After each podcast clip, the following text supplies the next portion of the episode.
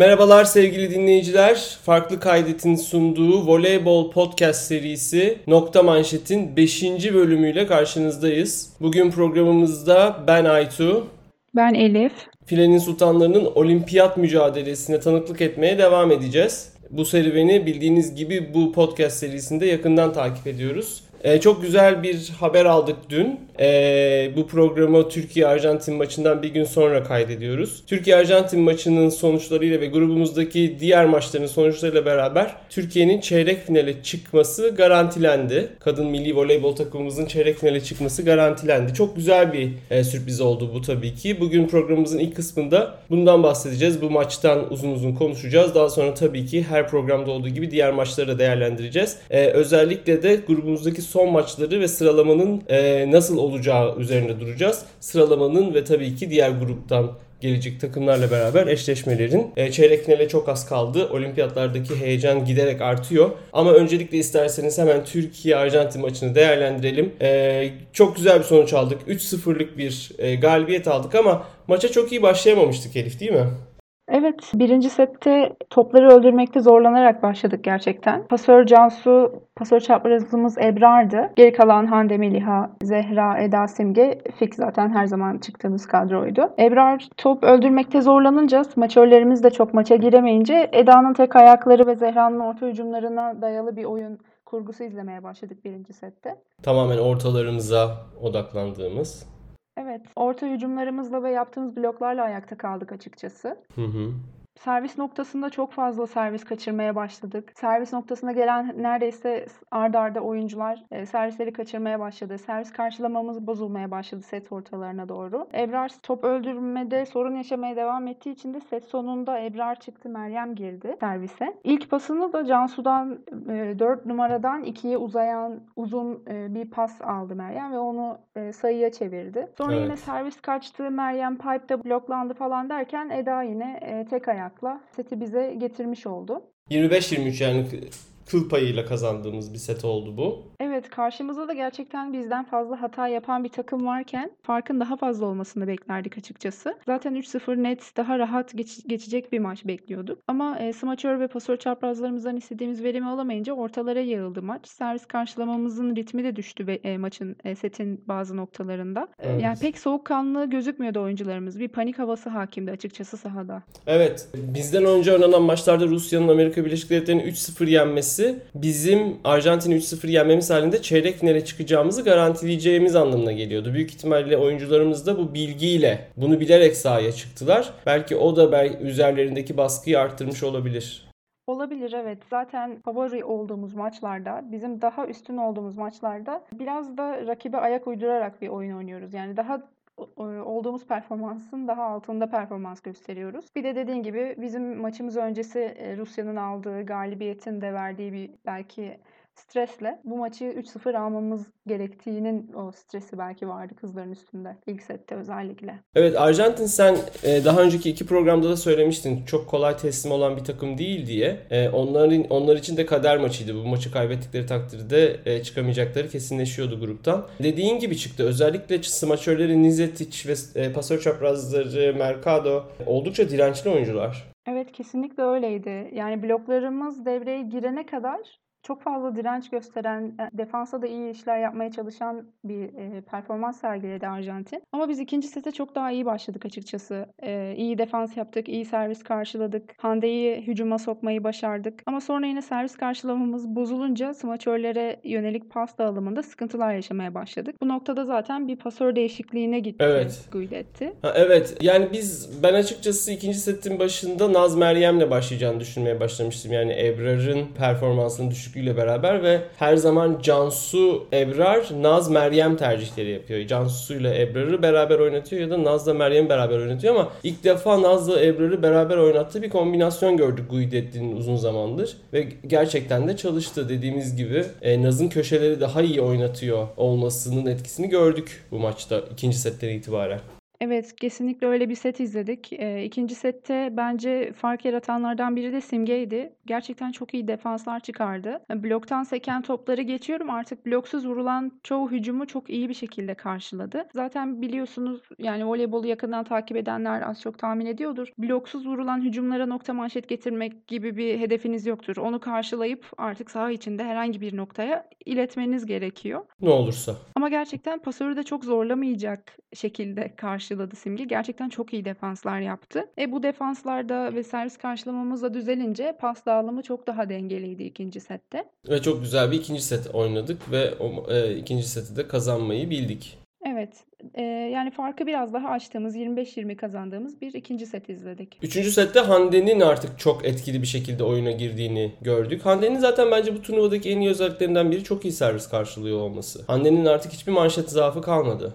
Evet kesinlikle çok servis karşılama hatası da fazla yaptığını görmedim ve karşıladığı servislerde gerçekten pasörün yanına giden servisler oldu. Çoğu belki de mükemmel manşetli aldığı e, manşetler oldu. Turnuva genelinde dediğin gibi iyi bir performans gösterdiğini ben de söyleyebilirim. Üçüncü sette Arjantin yani direnç göstermeye devam etti. Mercado'yu durdurmakta çoğu zaman zorlandı ama e, bloklarda gerçekten bir üstünlük kurduk biz Arjantin'e karşı. Özellikle 3. sette. Arjantin'in de yaptığı bedavadan hatalar nedeniyle farkı açmamız daha da kolaylaştı. Hı hı. Ama set sonlarına doğru uzayan ralliler izledik. Daha keyifli bir hal aldı maç açıkçası. Yani izleme açısından öyle tabii de seti kazanabilmemiz açısından zorlu bir e, set sonu izledik. Ama yine Simge'nin servis karşılama performansı, e, yaptığımız bloklar gerçekten elimizi kolaylaştırdı. Evet. Hatta 3. sette çok güzel bir ralli oldu. E, o rallide e, arda arda üst üste bloklar yaptık. Simge ile çok güzel bir defans yapıp pipe'tan Meliha'yı hücum ettirdik ve e, sayıyı çıkardık ralliden. Çok güzel bir hücum organizasyonu izledik. Takım oyunu izledik. Evet. Sonrasında da zaten e, Ebrar'ın servis serisi, Eda'nın tek ayakları derken 3. seti de almayı başardık.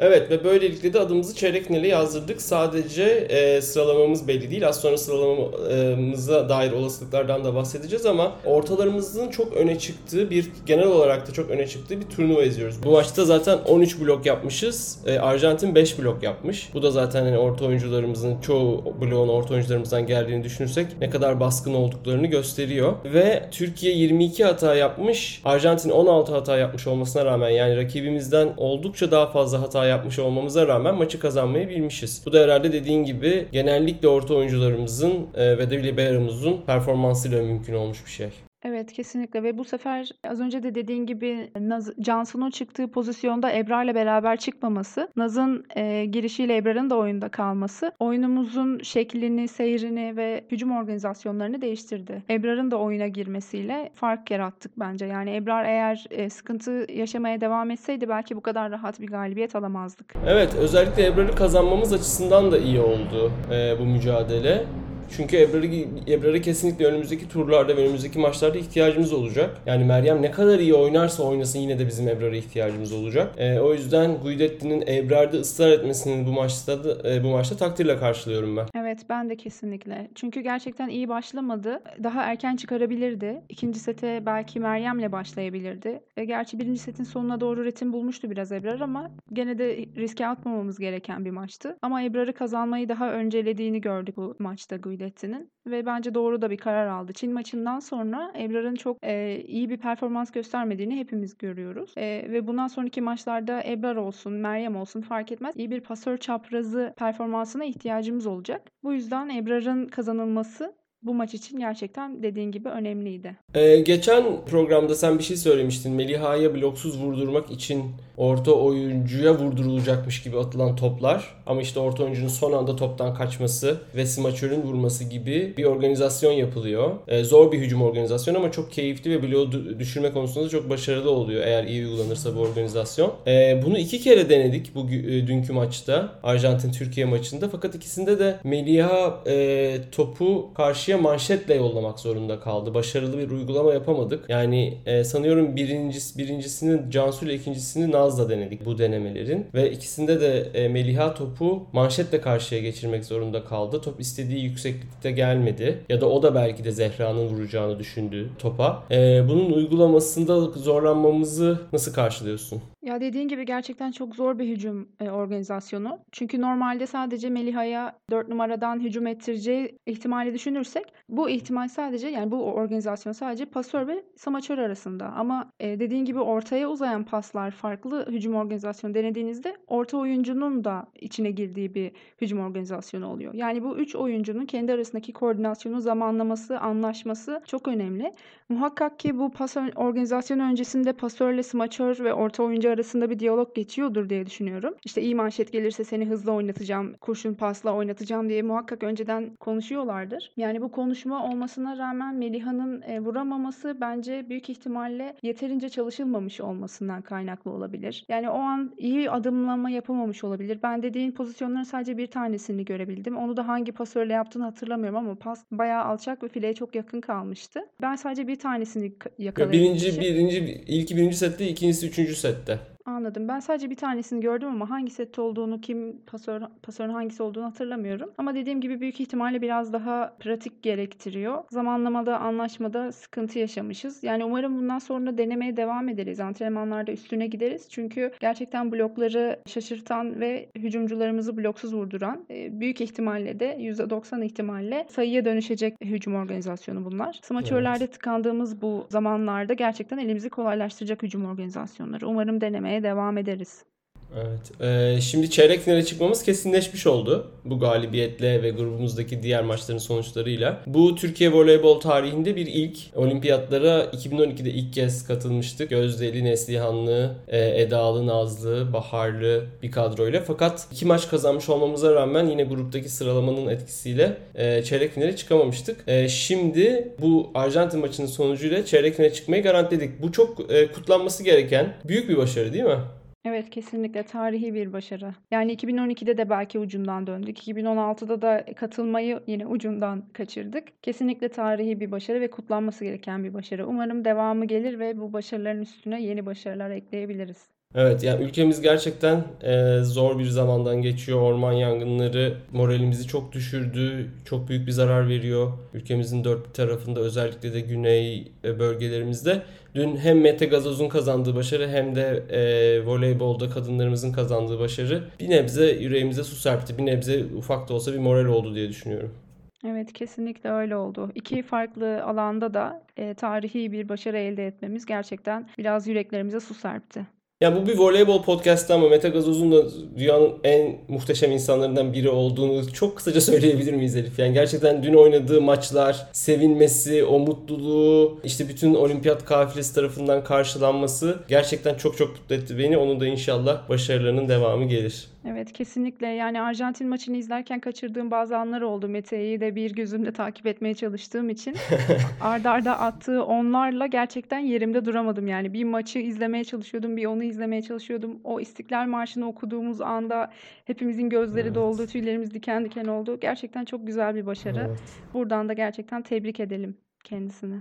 Ve ne kadar genç bir sporcu, ne kadar başarılı bir sporcu. İnşallah yolu açık olur bundan sonra da. İnşallah. E, grubumuzdaki diğer maçta Rusya sürpriz bir galibiyet aldı Amerika Birleşik Devletleri'ne karşı. Özellikle ikinci set, yani 3-0 kazandı maçı. ikinci seti de 25-12 aldı Rusya. E, neler oluyor Rusya? Amerika Birleşik Devletleri nasıl yendi Elif? Vallahi biz e, turnuva başında olimpiyatlar öncesinde ölüm grubu dedik ama galiba sürpriz grubu e, olarak değiştirebiliriz grubumuzun adını. Gerçekten çok ilginç. Sürpriz ölümler grubu olabilir. Olabilir. Gerçekten çok ilginç maçlara sahne olan bir e, grup oldu. E, bir, bir tane tweet görmüştüm internette. Kim yazdı hatırlamıyorum şu an ama A grubunda su savaşları olurken B grubunda ölüm maçları oluyor diye. Gerçekten çok iyi evet. bir yorum. Gerçekten öyle. Brezilya ve Sırbistan maçı dışında genel olarak öyle bir tablo vardı A grubunda. Amerika-Rusya maçına geçecek olursak da Rusya dediğin gibi 3-0 aldı. Çoğu setin bazı noktalarında da çok rahat oynadı aslında. Ama bu galibiyetin anahtarı bence etkili servis ve iyi blok sektirmeydi. Çok iyi çalıştıkları belliydi Rusya'nın ve hiçbir zaman direncini kırmadı, disiplininden düşmedi Rusya. Yani biliyoruz Amerika'nın e, hızlı bir oyun tarzı var ve e, iyi bir savunma hattını inşa edemedikten sonra o hızlı hücumları yaptıramıyorlar. Polter'ın eline güzel manşet gelmedikten sonra paslar istediğinden daha yüksek kalıyor. Daha yavaş hücum ediyor. Rusya blokları zaten karşısında yerleşmiş oluyor. Çok da uzun blokları var zaten. Evet. İkinci sette de Thompson'ın bloktan düşerken sakatlanması sonucunda Drews onun yerine girdi. Drews da isteneni gösteremedi. Çünkü dediğim gibi yine pas organizasyonlarında büyük sıkıntılar oldu. E, Drews üst üste bloklarda kaldı. Pipe'tan denedi, 4'ten denedi, 2'den her yerden denedi. E, yani tabii çıkardığı çok güzel toplar oldu ama sayı aldığı yani. Ama Amerika'da tabii bir noktadan sonra bir panik haline girdi. Bir önceki maçta da yorulmuştu tabii Amerika 3-2'lik Türkiye maçında. Evet, orada bir denge kaybı yaşadılar bence zaten. E, çünkü şimdiye kadar çok net galibiyetler alıyorlardı. Oyunlarını istedikleri gibi sergileyebiliyorlardı. Ama e, Rusya bu maçta hem Michel'i e, oyundan düşürdü. Washington hiçbir şekilde etkili olamadı. Onun yerine Ogbogu girdi. Son set birazcık daha Evet, son set biraz daha etkili, eee, oldu. Şey, eee, yani ABD biraz daha, eee, direnç gösterdi. Eee, ama genel olarak maçta hem Amerika'nın, eee, defansının sıkıntı yaşaması hem de Rusya'da çoğu hücumcunun ve özellikle de Arina'nın, eee, ve Gonçarova'nın öne çıktığı bir, eee, maç oldu. Arina'nın sadece hücumları değil, servisleri çok etkili oldu. Aldığı ace'ler oldu. Set sayısını ace'le aldı 1. sette. Evet. 2. setin de, eee, set sayısını Arina hücum sayısıyla getirdi. Evet. Ama özellikle de Gonçarova'nın çok iyi bir yüzdeyle oynadığı, takımı adeta sırtladığı bir maç izledik. Evet, hücumda 37 top almış. Yani 37 kez hücum etmiş. 24'ünü öldürmüş. Yani %65'lik bir hücum ortalaması yakalamış. Gonçarova gerçekten çok çok iyi bir ortalama. Gonçarova zaten çok kaliteli bir oyuncu ama bu onun için bile çok iyi bir e, ortalama. E, Voronkova da e, 16 top alıp 16 kere hücum edip 9 kere öldürmüş. Yani hücum ortalamasını %50'nin üstünde tutmayı başarmış. Gerçekten iki oyuncunun da bunun üstüne Arina'nın da çok etkili bir e, performansı oldu dediğin gibi. Arina hata yaptı. Daha az bir hücum ortalamasıyla, daha düşük bir hücum ortalamasıyla oynadı ama e, yine de o da senin dediğin gibi servislerde ve kritik anlarda etkiliydi. Bu üç oyuncu da, üç köşe oyuncusu da çok başarılı bir performans sergiledi Rusya'nın. Evet, kesinlikle öyleydi. Arina'ya ek olarak bir de Voronkova'nın da servisleri çok etkiliydi. Özellikle ikinci sette. Zaten bir seri yakaladılar. Farkı 24-11'di. Farkı 13 sayıya çıkardılar. Yani bu demek oluyor ki Rusya'nın 13 kez set sayısı kullanma hakkı vardı. Yani gerçekten kimsenin inanmadığı bir set sonu yaşandı. Evet. Gerçekten ilginç bir maçtı yani. Amerika'nın demek ki servis karşılama zaafı varmış. Yani Jordan Larson, Kelsey Robinson, Kim Hill ve Michel Barşekli'nin smaçörler olduğu yani servis karşıladığı bir takımda servis karşılamanın bir zaaf olacağını düşünmüyorduk ama demek ki böyle bir zaaf varmış Amerika'da. Daha fazla üzerine gidilebilir sanki bu zaafın önümüzdeki maçlarda.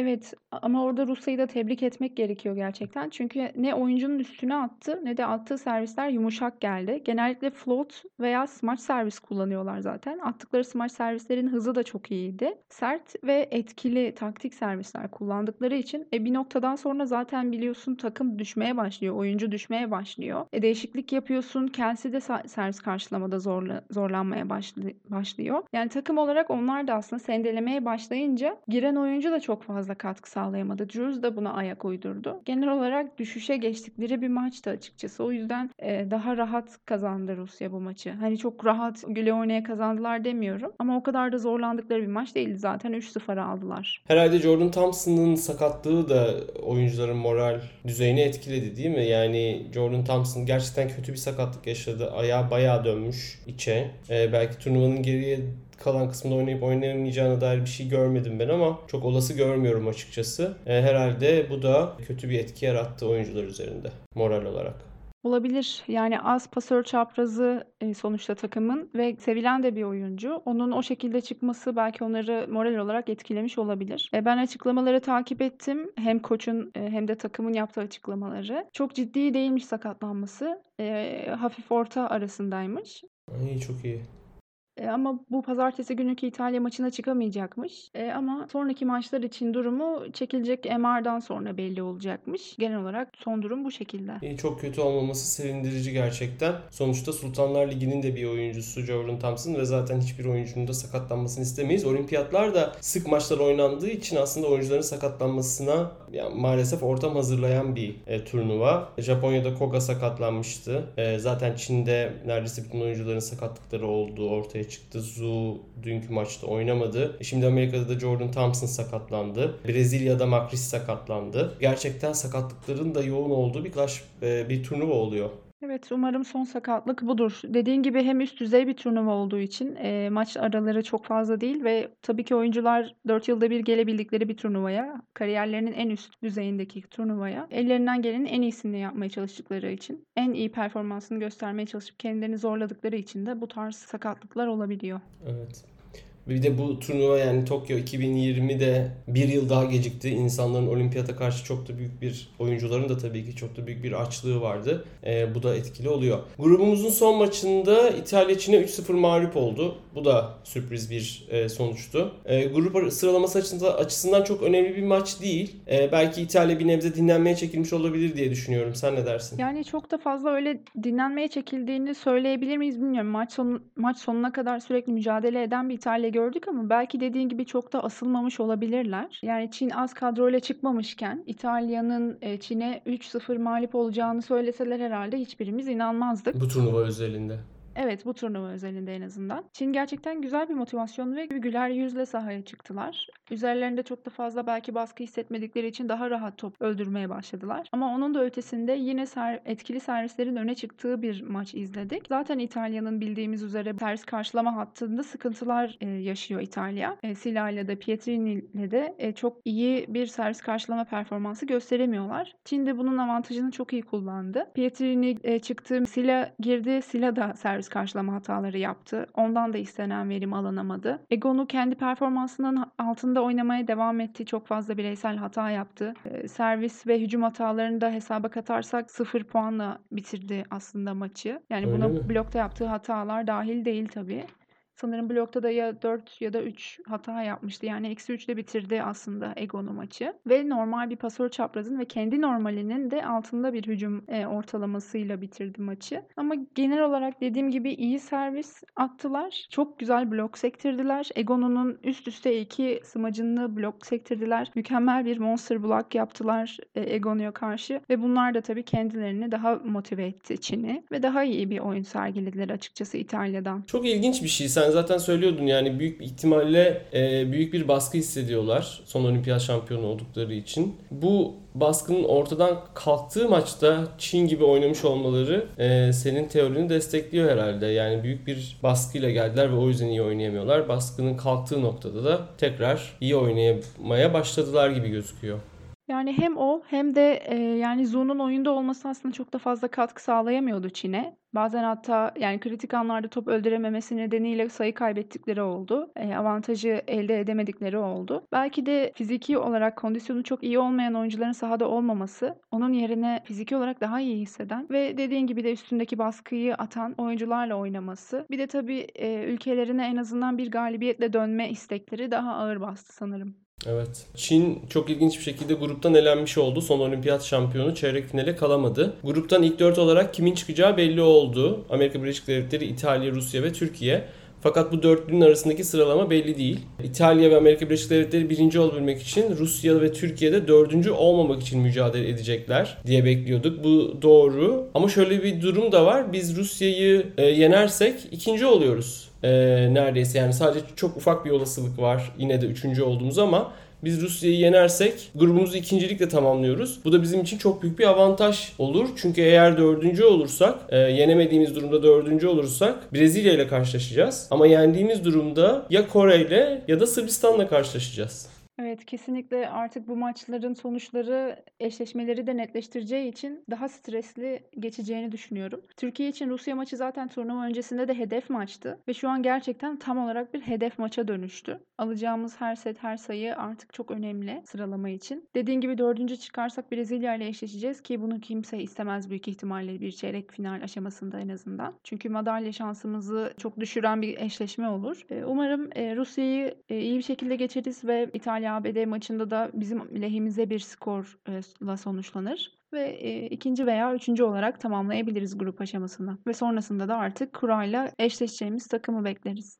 İlginç olan şu ki biz Rusya'yı yendiğimizde İtalya-Amerika maçının sonucu bizi çok da ilgilendirmiyor aslında. Çünkü İtalya-Amerika maçının mağlubu her halükarda altımızda kalıyor. Sadece bir olasılıkta yani bizim Rusya'yı yendiğimiz olasılıkların sadece birinde üçüncü oluyoruz. O da Amerika'nın o olasılıkta Amerika'nın İtalya'yı 3-2 yenmesi. Ama onda da üçüncü oluyoruz. Zaten üçüncü olmakla ikinci olmak arasında karşıdan gelecek rakip açısından bir farklılık olmadığı için bu hiç önemli değil. Bizim için gerçekten Rusya maçını 3-1, 3-0, 3-2 kazanmak tamamen çok kritik bir hal almış durumda şu anda. E, ne dersin biz Goncharova, Pedroitsava yani Arina, e, Voronkova üçlüsünü durdurabilir miyiz? Ya da Rusya'nın attığı, Amerika maçında attığı gibi servisleri iyi karşılayıp onları hücumcularımızın eline iyi paslarla yönlendirebilir miyiz? Rusya maçındaki şansımızı nasıl değerlendiriyorsun ve bu şans nelere bağlı olacak? Yani oyundaki hangi unsurlara bağlı olacak sence? Bence öncelikle mental olarak sahaya nasıl çıktığımız maçın gidişatını çok etkileyecek. Eee, çok stresli, çok panik bir şekilde çıkarsak hiçbir servisi düzgün bir şekilde karşılayabileceğimizi zannetmiyorum. O yüzden, eee, olabildiğince soğukkanlı oynamamız gerekiyor. Ondan sonra zaten, eee, Hande ile Meliha'nın genel olarak servis karşılama pozisyonları çok iyi oluyor. Yani çok iyi bir servis karşılama pozisyonu alıyorlar. Eee, isterse 2 adım yanına gitsin, 2, eee, adım önüne gitsin her şekilde o topları çıkarabiliyorlar. Dediğim gibi umalım ki soğukkanlı başlayalım. Geri kalan servis karşılama veya, eee, defansları yapabileceğimizi düşünüyorum. Eğer pasörümüzün eline iyi top gönderebilirsek pas dağılımını da iyi yapabileceğimizi düşünüyorum. Çünkü tek ayak ve ortaya çok fazla blok koyacaklarını düşünüyorum artık. Özellikle de dünkü maçtan sonra. Smaçörlerimize ve pasör çaprazımıza e, farklı belki de hücum organizasyonlarıyla hücum ettirebilirsek farkı açabileceğimizi düşünüyorum. Ve tabii biz de etkili servisler atabilirsek. Dünkü maç öncesinde servislerimizi hep Arina ve e, Voronkova'ya atalım derdim ama Voronkova da çok kötü bir servis karşılama performansı göstermiyor açıkçası. E, özellikle son maçlarda. E, Arina'yı da çok güzel bir şekilde saklıyorlar genel olarak yani dünkü maç hariç çok fazla servis karşılamadığı maçlar izliyoruz Arena'nın. E, güzel e, saklıyorlar. Yani belki Libero ile Smaçör arasında düşen e, o ikisinin kafasını karıştıracak hani kimin alacağının e, karışıklık yaratacağı e, servis organizasyonları denersek veya 9 metreye uzayan uzun servisler, hı hı. oyun kurmalarını zorlaştıracak servisler atarsak geri kalan e, oyunun geri kalan alanlarında baskı kur- kurmamızın daha kolay olacağını düşünüyorum. Evet ben herhalde maçın genelinde yine birçok oyuncu denediğimiz bir maç olacağını e, tahmin ediyorum. Özellikle servis karşılamamızın bozulma ihtimalini de düşünürsek herhalde Şeyma'nın da deneneceği bir maç e, olacaktır. İki takımın da karşılıklı servis karşılama performansları herhalde belirleyici olacak. Birazcık da ben yine biz ortalarımızın sağlam, güvenilir eline ihtiyaç duyacağımızı öngörüyorum. Birazcık böyle bizim ortalarımızın hücumlarıyla Rusya'nın köşelerinin hücumları arasında geçecek bir mücadele olacak gibi geliyor bana ama her halükarda çok keyifli bir maç izleyeceğiz. Çeyrek çeyrek finale çıkmış olmanın verdiği bir rahatlık belki bizim takımımızın üstünde olur ama onlar da herhalde Brezilya ile karşılaşmak istemeyeceklerdir. ikinci turda yani çeyrek finalde. Ee, yine de bir baskıyla yine birazcık panik başlayıp sonradan maça girdiğimiz e, bir maç olma ihtimali kuvvetli. Evet. Yani ben özellikle e, takımın nasıl performans göstereceğinden ziyade pasörümüzün kim olacağını çok merak ediyorum. Çünkü e, Naz'ın Rusya karşısında oynamasını tercih ederim. Hepimizin de tahmin edeceği üzere blok avantajı olan bir pasör olduğu için. Hı hı. Ee, ama ortalara daha fazla ihtiyacımız varsa Cansu ile oynamamız gerekecek. Yani bunun dengesinin çok iyi ayarlanması gerekecek. Yani belki Evet. oyunun bazı anlarında Cansu oyuna girecek, bazı anlarında Naz oyuna girecek. Dediğin gibi smaçör değişimine ek olarak bir de pasör değişimleri de e, görebiliriz maç içerisinde. E, bakalım Guidetti'nin tercihi neyden yana olacak? Ebrar e, maça iyi girebilecek mi? Smaçörlerimize iyi top dağıtımı yapabilecek miyiz? Ya bunların hepsi gerçekten oyunun seyrini belirleyecek şeyler. Evet. Diğer grubun A grubunun karşılaşmalarına geçersek Brezilya'nın yoluna kayıpsız devam ettiğini görüyoruz. Sırbistan-Brezilya maçı Brezilya'nın üstünlüğüyle 3-1 sonlandı. Bu karşılaşma A grubunun finali niteliğindeydi. Yani birincisini belirleme niteliğini taşıyan maçtı. Sırbistan yine Boşko Spor olarak oynamaya devam ediyor. Boşkoviç'e gidiyor bütün toplar. Boşkoviç 62 top, Milankovic 20 top, Buşa 17 top almış. Yani 17 17 kere hücum etmiş. Milankovic'in çok kötü bir performans sergilediğini görüyoruz. Yalnızca 5 top öldürebilmiş bu 20'nin. Aldığı 20 topun yaptığı 20 hücumun 5 kere de hata yapmış. Yani %25 hücum ortalamasıyla ve 0 verimlilikle oynamış. Milankovic ile gidilebilecek yerin sonuna mı geldi Sırbistan acaba? İyi servis karşılıyor ama hiç iyi hücum edemiyor. Kesinlikle üstüne düşenin tamamını yapamıyor bence de Milenkovic. Ama e, yani yayının başından beri sürekli her maçta servis ve servis karşılamaya vurgu yaptım. Sanki böyle ezbere yorum gibi oldu ama bu maçın da gerçekten belirleyicilerinden biri Brezilya'nın hiç düşmeyen etkili servisleri oldu. Sırbistan servis karşılamada çok zorlandı. Böyle olunca da alışık oldukları Maya'nın hücum e, organizasyonlarını e, sahaya gösteremediler, gerçekleştiremediler. Böyle olunca da dediğin gibi Boşko Spor ağırlıklı yani Boşkoviç odaklı ağırlıklı bir oyun oynamak zorunda kaldılar. Ki Brezilya çoğu zaman Boşkoviç'i durdurmakta çok zorlandı. Blok tutamadı. Blok üstünden vuruyor zaten Boşkoviç şahane yani uzaylı diyorum ben artık ona insanüstü bir performans gösteriyor gerçekten. Ortalarını da çok verimli kullanamadı manşet düzgün gelmediği için. Ama dediğim gibi de smaçörlerden istediği katkıyı alamaması e, Brezilya'nın çok net bir gal e, galibiyetle sahadan ayrılmasını sağladı. Evet Terz için yani Milankovic eleştiriyoruz ama antrenör Terz için Milankovic'e yaptığı çok saygısızca bir hareket var bir molada. E, sen de görmüşsündür elinden havluyu alıp yere fırlattığı. E, bu Terz için ne ilk vukuatı ne de son vukuatı. Gerçekten yani bully olarak tanımlanabilecek oyuncularına bir zorba gibi muamele eden bir e, antrenör. Sen nasıl değerlendiriyorsun? Yani Milankovic kötü oynuyor ama sonuçta sen de onun antrenörüsün. Yani kötü oynatan sensin yani. Kesinlikle çok saygısızca bir hareket olduğunu düşünüyorum ben. Sonuçta ikisi de aynı bayrağı temsilen oradalar. İki kişi de yani antrenör de oyuncu da elinden gelen en iyisini yapmaya çalışıyor muhakkak sahada. Milankovic'in belki kötü bir günü olabilir e, veya yeterince antrenman yapmış olmayabilir. Yani bilmiyorum gününde olmayabilir. Yani so- neden ne olursa olsun açıkçası. Hiçbir antrenörün böyle bir şey yapmaya hakkı olduğunu düşünmüyorum ben ve gerçekten saygısızca bir hareket hareket olduğunu düşünüyorum ve çok da beni şaşırtmayan bir e, hareketti açıkçası Terzic'ten. Dediğin gibi ne ilk ne de büyük ihtimalle son hareketi bu şekilde. Gerçekten çok ilginç. Sonuçta Milankovic'i buraya getiren sensin. Lazovic'i de seçebilirdin. Milankovic'in form durumu belli. Geçen yıl Argo Bilar'da çok da iyi bir sezonda geçirmedi. Yani ona hakaret etme hakkını ve yani televizyonların karşısında hakaret etme hakkını buluyor olması terzi için çok garip. Yani Türkiye'de gitgide sevilmeyen bir antrenöre dönüştü. Bu hareketlerde bu durumu daha da ileriye taşıyacak gibime geliyor benim açıkçası.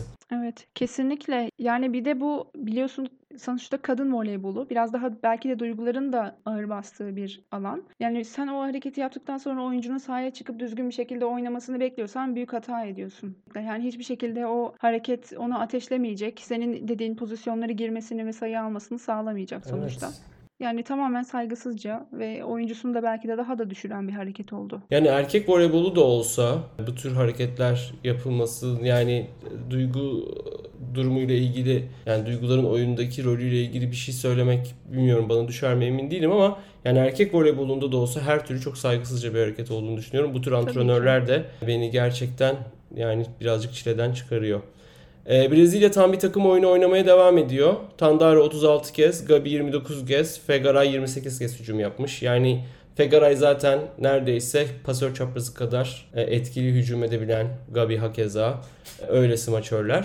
İkisinin de servis karşılama oranları da gerçekten çok çok iyi. Brezilya tam bir takım oyunu oynamaya devam ediyor ve bir favori olarak yani turnuva favorisi olarak da yavaş yavaş öne çıkmaya başlıyor sanki.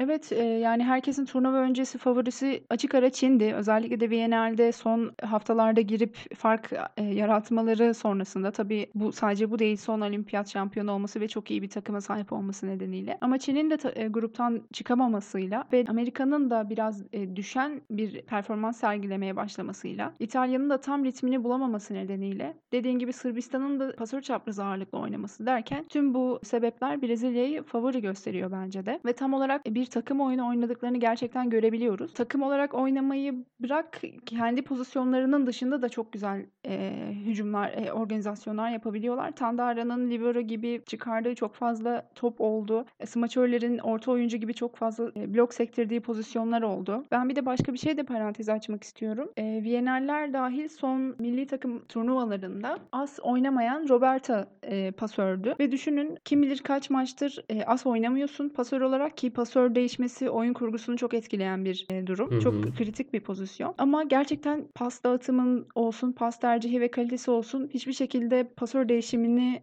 aratmadı ve çok güzel bir performans gösterdi. Ben hiç maç esnasında zaman zaman düştüğü falan anlar görmedim açıkçası. Genel olarak çok iyi bir çizgide takımını oynattı. Hücum varyasyonu çok iyiydi. Zaten pas dağılımınız az önce sen de söyledin. Ortada evet. yani bütün her şeyi gösteriyor. Evet. Ee, senin de dediğin gibi yani Makris'in sakatlığı sonrası Roberta sanki çok uzun zamandır takımına oynuyormuşçasına. Zaten e, Makris öncesi Aspasör'dü ama e, son zamanlarda da takımla oynuyormuşçasına takımı oynatmayı başardı. Hiç Makris'in yokluğunu hiç hissettirmedi. E, Brezilya'nın takım oyununa ilişkin yani takım oyunu oynayarak kazandığı zaferler devam ediyor. Yoluna yenilgisiz bir şekilde e, devam ediyor Brezilya. A grubunun diğer maçında Kore sürpriz bir galibiyet kazandı. Ev sahibi Japonya'ya karşı maçı 3-2 aldı ve grubu üçüncülükle bitirmeyi garantiledi. Yani bu dediğimiz gibi birazcık hani Brezilya ve Sırbistan haricinde A grubunun bir su savaşları grubu olmasını da destekler nitelikte. Yani Kore, Güney Kore takımının kalitesi şimdi karşımıza çıkacaklar çeyrek finalde yenileceğiz falan çok da bir şey söylemek istemiyorum ama kalitesi biraz belli. Dünkü Kore-Japonya maçının kalitesi de çok çok iyi değildi. Ama Kore maçı 3-2 kazanmayı bildi. Kim bir smaçör olsa da tam 64 top almış. Yani pasör çaprazından neredeyse iki katı fazla top almış. E, Kim Hee-jin Kore'nin pasör çaprazı 30 ke 39 kez hücum etmiş. E, ve Kim aldığı 64 topun 27'sini öldürmüş. E, Kim'in Kore takımının geri kalanına göre ne kadar farklı bir kalitede, ne kadar farklı bir kalibrede bir oyuncu olduğunu gösteren bir durum bu. Yani Kim de yavaş yavaş yaşlanıyor. Bundan sonra bakalım Kore Kim gibi bir oyuncu çıkarabilecek mi? Ve neler yapacak göreceğiz ama bu turnuvada, bu olimpiyatta Kore üçüncülükle A grubunu üçüncülükle ta- tamamlamayı başardı. Evet Kore Kim'in ve Lavarini'nin önderliğinde aslında çok iyi bir galibiyet kazandı. İlk sete iyi girememiş olmasına ve dediğin gibi maçın genel olarak kalitesinin çok yüksek olmamasına rağmen bence genel olarak iyi bir e, maç çıkardılar. Özellikle son set çok çekişmeli geçti. Kore iki maç sayısı çevirdi. Japonya'yı e, hücum hataları yapmaya zorladı belki bu ba- kurduğu baskıyla. Yani düşünün Japonya takımındasınız. Ev sahipliğinde oynuyorsunuz taraftar olmasa bile ve bu maçı kaybetmeniz halinde çok yüksek ihtimalle gruptan çıkamayacaksınız ve bu stresle oynuyorsunuz e, ve Kore'ye iki maç sayısını çevirme şansı veriyorsunuz. E, hücum hatası yapıyorsunuz. E, Kore'de e, dediğin gibi kimin önderliğinde her alanda öne çıkan pasör çaprazı gibi pas alan kimin önderliğinde bu avantajı çok iyi değerlendiriyor. E, Kim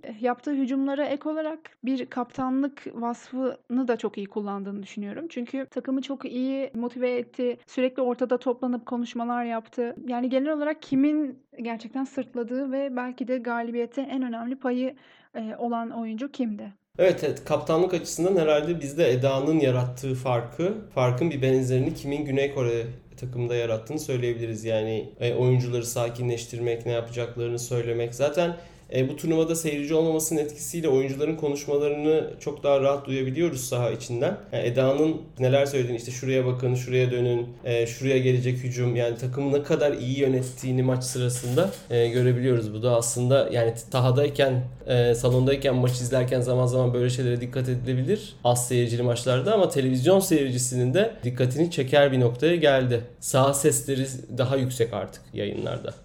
Evet kesinlikle. Eda'nın e, dediğin gibi bir sonraki hücumda e, hücum organizasyonlarını nerelere yapabileceğini, kendisinin nereye bloğa gitmeyi tercih ettiğini bunların hepsini söylediğini duyduk. Hatta tam olarak ne demişti hatırlamıyorum ama bu ben de merak etmeyin gibi e, söylediği şeyler gerçekten takıma güven veren sözlerdi. Gerçekten bizim için çok iyi bir şans yani saha içi seslerini duyabilmemiz. Evet, evet ve o dediğin pozisyonda da gerçekten Eda'nın blok aldığını gördük son maçta. Blok yaptığını gördük. Yani hakikaten de oyunu okuma kabiliyeti çok çok yüksek bir oyuncu ve yani voleybol gibi çok hıza ve hataya dayanan yani hata yapmamaya dayanan bir sporda da bunun ne kadar önemli olduğunun herhalde tartışmaya gerek yok. E, Japonya ile Dominik Yarın dördüncülük mücadelesi verecekler. Birbirleriyle maçları var. E, bu da A grubunun önemli maçı olacak. Çünkü kimin çeyreklerine çıkacağını belirleyecek. Japon Japonya ev sahibi Dominik fena bir turnuva geçirmiyor sadece bir galibiyeti olmasına rağmen. Yarın dördüncülük mücadelesi verecekler. Yani bizim açımızdan şu anda çok e, biz bizim